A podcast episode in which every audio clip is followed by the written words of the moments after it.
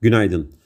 Amerika Birleşik Devletleri'nde oy sayımı devam eden kongre ara seçimlerinde Temsilciler Meclisi'nde Demokratlar 47, Cumhuriyetçiler 82 sandalye kazandı.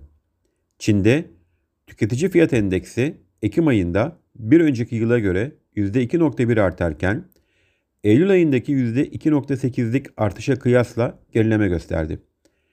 Ekonomiye ilişkin düzenlemeler içeren gelir vergisi kanunu ile bazı kanun ve kanun hükmünde kararnamelerde değişiklik yapılmasına dair kanun resmi gazetede yayınlanarak yürürlüğe girdi. Bugün yurt içinde önemli bir veri akışı bulunmuyor. Yurt dışında Amerika'da ham petrol stokları verisi takip edilecek. Bu sabah Asya endeksleri karışık bir görünüm sergilerken Amerika'da vadeli endeksler yatay bir seyir izliyor. Borsa İstanbul'da yatay bir başlangıç öngörüyoruz. İyi günler, bereketli kazançlar.